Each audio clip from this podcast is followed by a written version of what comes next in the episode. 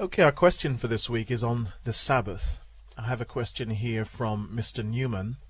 He says, How can you believe that the Sabbath is still on Saturday?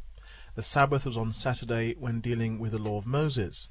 When Christ was born, the law of Moses was changed. That's why the apostles always gathered on the first day, Sunday. They also broke bread on the first day, Sunday. I don't want to start a fight. I would just like to know why you believe this. That's a question that we have to answer, Victor. Well, Ray, I, I appreciate it that Mr. Newman has. Um, he doesn't want to start a fight. You know, it's a good question he's asked. It's a question a lot of people ask. And I've got to say, you know, I, I worship God every day of the week. It's something we do here in the office. We, we always start our day with a time of worship and, and prayer before we get going. But I believe there is one special day in the week that, that God has set aside. Um, and it's the Sabbath.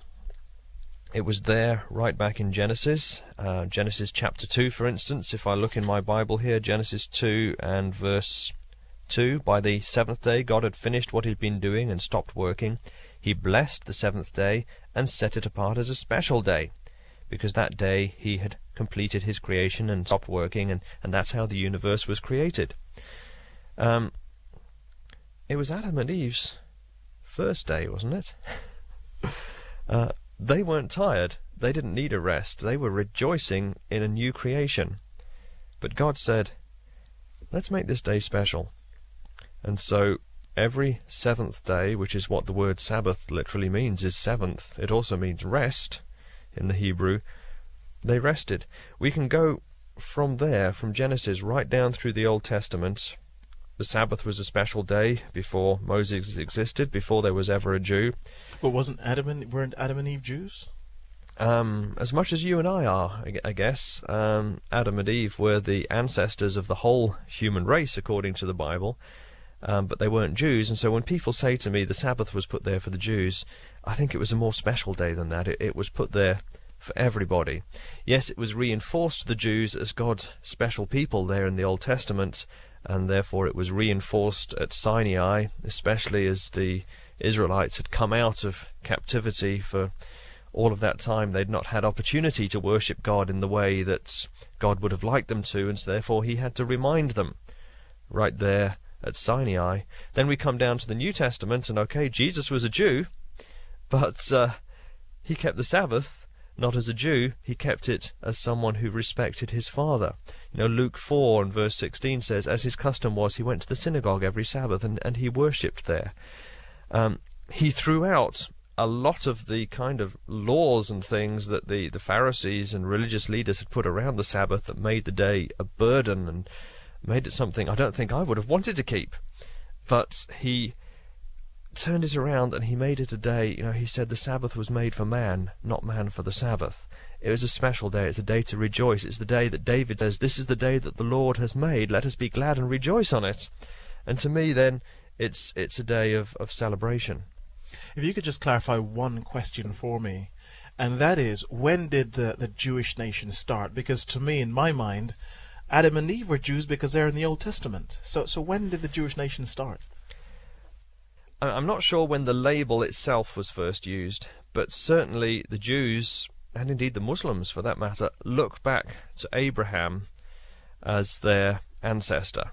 He was called out of Ur of the Chaldees, he was brought across to what was called the Promised Land, and later again was called that way when Moses brought Israel out of Egypt.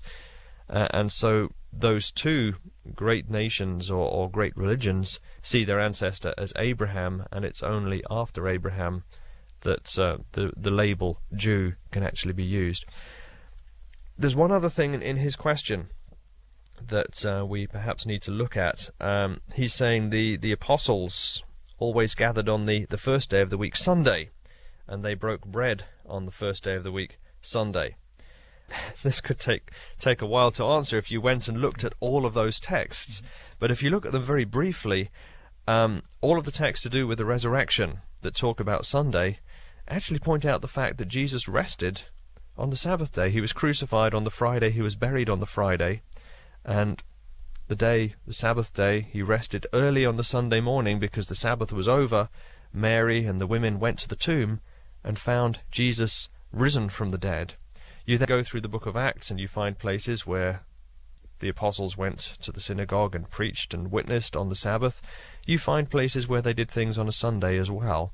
But when you read the context, in fact, the, the, the one best occasion where, where Sunday is used is in Acts 20 and verse 7, where Paul has a fellowship meal and preaches to the believers on the last night before he leaves on the next stage of his missionary journey.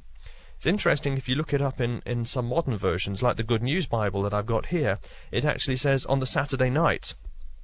And uh, there's no theologian is going to make any basis for Sunday observance on any of those texts in the New Testament. It doesn't matter whether that theologian is a Sunday keeper or a Sabbath keeper. Um, you know, it's an argument of silence in terms of Sunday keeping. And, and that's basically why I keep the Sabbath. It's God's special day He put there at the beginning.